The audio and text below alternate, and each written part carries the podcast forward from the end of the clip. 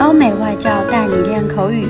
本节目由雅思官方合作机构英语同桌 FM 原创出品。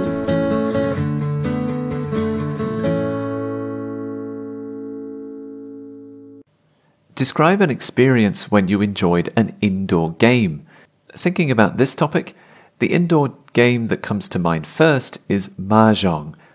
As we all know, Mahjong is a traditional tile game that was developed in China in the Qing dynasty.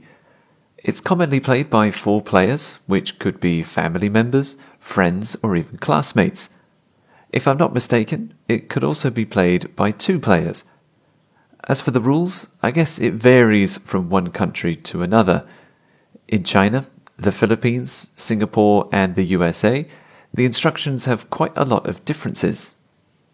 The equipment needed for this game would be at least 144 tiles that are usually made from plastic.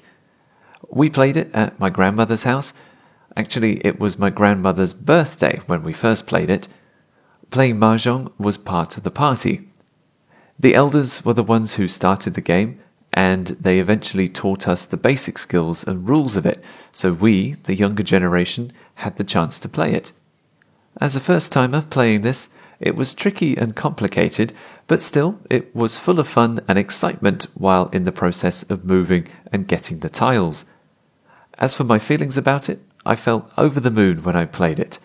This is not only because of the amazing nature of the game, but also because of the people whom I played with. Playing with my family members was indeed the most precious thing. I guess if I didn't play it with them, Mahjong might not have left a good impression on me, so I'll remember it for the rest of my life.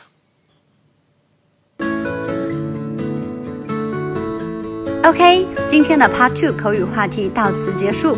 想要免费获取九到十二月雅思口语完整题库的小伙伴，可以关注我们微信公众号“英语同桌”，回复关键词“口语题库”就可以啦。